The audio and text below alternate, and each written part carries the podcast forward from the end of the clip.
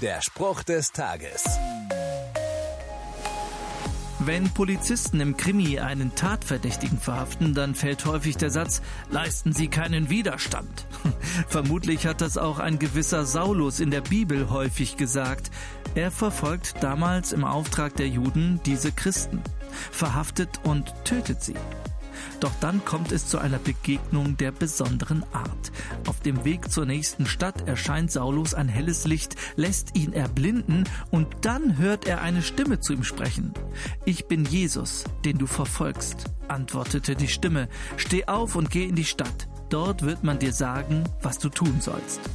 Und so bekommt Saulus sein eigenes Leisten Sie keinen Widerstand. Und er tut es auch nicht. Er folgt den Anweisungen, begegnet Jesus und verkündet später als Paulus selbst dessen Botschaft. Manchmal hat Gott Pläne für mich und mein Leben, die mir nicht gut vorkommen, aber Gott hat einen Plan, der größer ist als ich. Mein Beitrag dazu könnte sein, keinen Widerstand zu leisten. Der Spruch des Tages steht in der Bibel. Bibellesen auf bibleserver.com.